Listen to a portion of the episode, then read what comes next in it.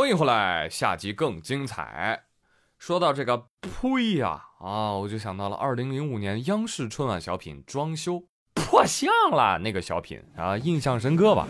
八十，八十，八十，大哥，搞定，好啊，大哥，你们干嘛呢？干嘛呢？大嫂，没干嘛，我只是想拓展一下空间。你拓展空间，砸我们家墙干嘛呢？哎呀，当时我看小品就觉得摊上这样的邻居，哎呀，真是倒血霉了。但是谁能想到呢？小品照进了现实。哈！最近浙江杭州的王女士，他们家也遭遇了类似的情况。隔壁邻居把中间共有的那个墙都砸出裂缝来了，原因就是想在那面墙上砸出个内嵌式的壁橱来。啊，关键是你跟他沟通有用吗？你听听这邻居怎么说的。只是我们在这里敲我们这一部分的时候，他那里裂开了，裂开的这一部分是不是？我说我承认，我会给你们弄好。他说墙薄了，有隔音问题。我说那我隔音棉是不是？就是有裂缝是不是啊？那我裂缝，我说你要油漆，那就反正要不给你贴那个墙布。他反正是不同意。最近的一个一个协商结果，他说柜子他一定要的，然后他说嵌进墙里面十公分，那我也不同意。那这个墙是大家共有的，如果他也十公分，我也十公分，那这个墙还存在吗？说得好，很难不赞同。王女士，实在没招的话，就把你那边也敲掉吧。敲完之后不正好看他们家客厅吗？他看电视，你看他。我正在看着你，看着你目不转睛。真是，我就没听说过掏公共墙体做壁橱的。你怎么不干脆把这面墙都给打掉呢？说人家是你家，是被你掏出来的新家呢？你怎么不把电梯井也给占了呢？过道做成小花园种菜呀？掏墙这种事情费时费力还没有功德，你说你就缺那十公分吗？不，你缺的是德呀！提醒大家啊，春晚小品它是个剧本，哈，不是你家的装修方案，好吧？不要随便借鉴。嗯。话说这有人喜欢砸墙，有人呢喜欢挖洞。今日如火如荼的全俄挖坟大赛。挖坟无极限，上周在新西伯利亚举行。参赛者呢需要竞速挖出一个长两百厘米、宽八十厘米、深一百六十厘米的坟坑。呃，听说第一名三十八分钟之内完成了任务啊，创下了新纪录，并且获得了三万卢布的奖金，约合两千六百块人民币。主办方为什么要办这样稀奇古怪的事情呢？他们说，这种比赛啊，可以提高俺们殡葬工作的水平。哎，同时引起青年人啊对这个殡葬服务工作的关注，让他们加入我们。哎呦，这么接地啊，不是接地气的劳动技能比赛啊，这还真是第一次见啊！我之前觉得俄罗斯那个扇耳光大赛已经够离谱了，这又来个挖坟大赛，难道这个殡葬行业也开始内卷了吗？呃，我提个建议啊。呃，你们俄罗斯呢？挖了坑，你又不埋，这不白挖吗？是不是？建议啊，这个挖坑大赛可以在印度举办嘛，对不对？建议印度方面呢，考虑冠军的人才引进，好吧？直接落户啊，落户当天发铲子。好了，小伙子，出了门啊，就可以开工了。东家务组委说：“哎呦，看挺好啊，咱们也需要啊，要不咱也增加这个项目？”干什么？我看就没有这个必要了吧？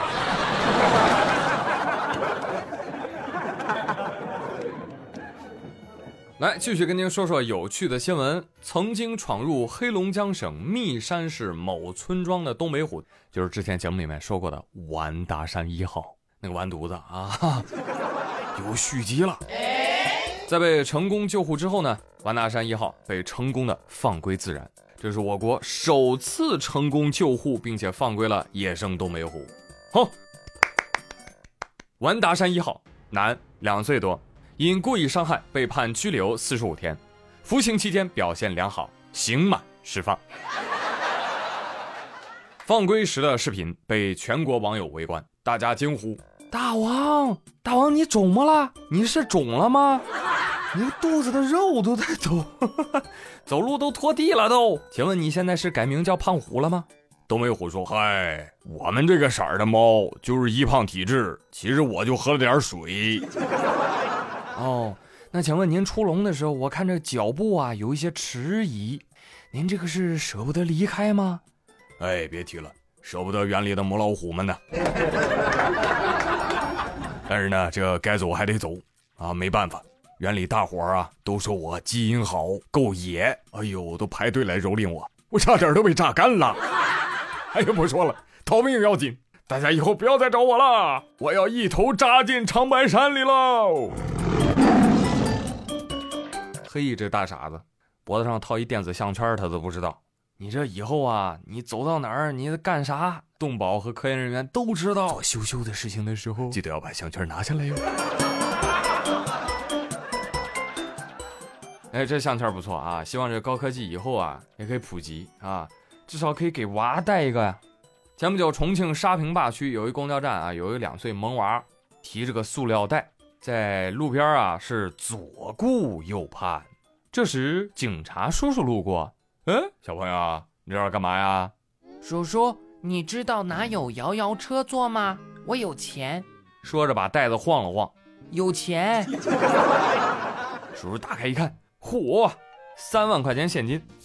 民警一看不得了，赶紧询问周边群众，通过走访得知了小孩的住处，并将其送还给家长。据悉，孩子当天从爸妈床头柜里面将钱带走，嗨，拿了钱就想去坐摇摇车，绞尽脑汁的去琢磨怎么去败家。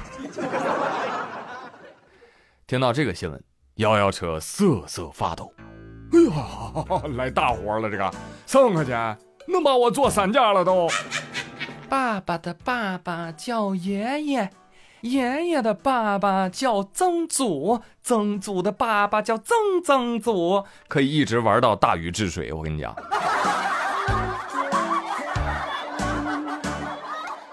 这个活儿啊，一般老板不敢接。咵，一看三万块钱现金，不知道还以为要来收购摇摇车呢。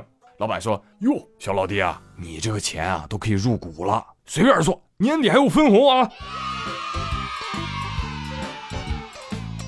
豪横啊！羡慕他，小小年纪实现了摇摇车自由。相比之下，你看王小胖，嗯，出门相个亲都只带三百块钱。哎呀，高下立判。哎，说一句题外话啊，你从支付方式上就可以看出一个人的经济状况，你知道吧？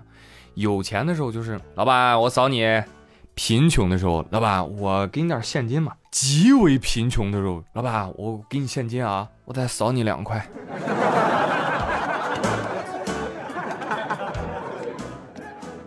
不过要说现在确实现金很少见啊，听说乞丐都开始用二维码了，别扫，别信啊。对呀。前天江苏淮安，一对八零后夫妻跪在地上乞讨，哎呦那个惨呐，说自己家人得了大病啊，还捧了一张黑白照片，看病花不少钱啊，最后还没留住人呐。哎呦，现场不少围观群众都伤心了，纷纷献出了爱心。过了会儿，派出所民警赶到。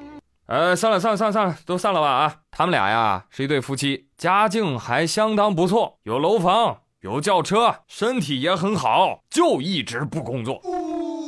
不过呢，他们的父亲确实生病了，但也没花多少，就花三万块钱。你看，跟人坐摇摇车花销一样多啊！我说，你父亲是被你这不孝子气病的吧？你警察叔叔说对不对？是是这样的。哟，你还知道尴尬呢？啊，为什么出来骗人啊？不想工作，不工作很多年了。呸！不愿工作人多了去了，嘴上说想要去要饭的人也挺多，比如王小胖算一个，我也有这样的想法。但是真能做出来，那你们可就真是有点那啥大病了啊！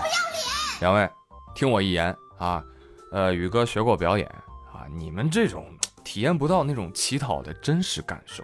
啊，要真听真看真感受，知道吧？来，把你们的存款、汽车、房子都过到我名下，哎，这样才能来一个沉浸式乞讨的体验。还有，以后啊，别老说什么不愿意工作啊，所以出来乞讨啊，这他妈就叫诈骗，知道吗？没有创意。你们这样的事儿啊，几十年前各大城市满大街都是。都二零二一年了，创业啊也要跟跟热点，好不好？你们可以学一学这个互联网的造词能力。你就比如说咱这要饭，你也得学会 review 复盘啊，对不对？你得 check 你自己啊，update 你的 information 呐啊。你说人家那个耍 monkey 呢，也得表演个 monkey drama 吧，对不对？你们俩就光跪着有啥用啊？你也学会利用才艺或者剧情，哎，你拍个快手短视频，是不是？你逐渐在要饭的这个垂直领域啊，打造自己的生态闭环，线下要饭，线上直播，对不对？打造社群嘛，哎，这就有了 group。是吧？让你的忠实用户沉淀下来，形成私域流量，增强用户粘性。要饭啊，也得做要饭界的 KOL，打造商业 IP，延长生命周期。总而言之啊，一句话，滚！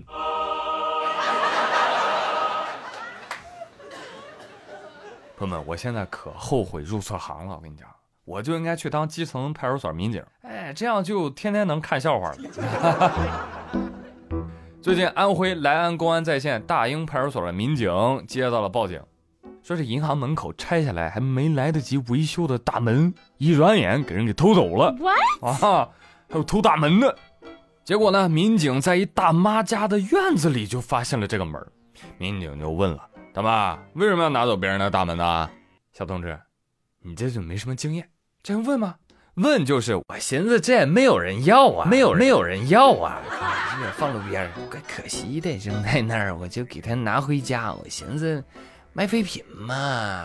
大妈呀，那公交车也停路边呢，你咋不把它扛走当废品卖了呢？就算是废品，那也是别人家废品呢，别人自己卖钱不好吗？你这整太惊人了！三米宽、两米高的不锈钢栅栏就给搬家去了，这是大妈吗？这体力，那绿巨人都直呼内行。嗯，银行你们就庆幸吧，你幸亏坏的不是取款机，要不然大妈也能给你扛走。有人说，嗯，这大妈呀，可能就是个一比一手办爱好者，凑零件呢。嗯这下凑齐了啊，铁门、铁窗、铁锁链儿都有了。大妈说：“哎，你小子格局还是小了，我这次要挑战的是看守所的大铁门。”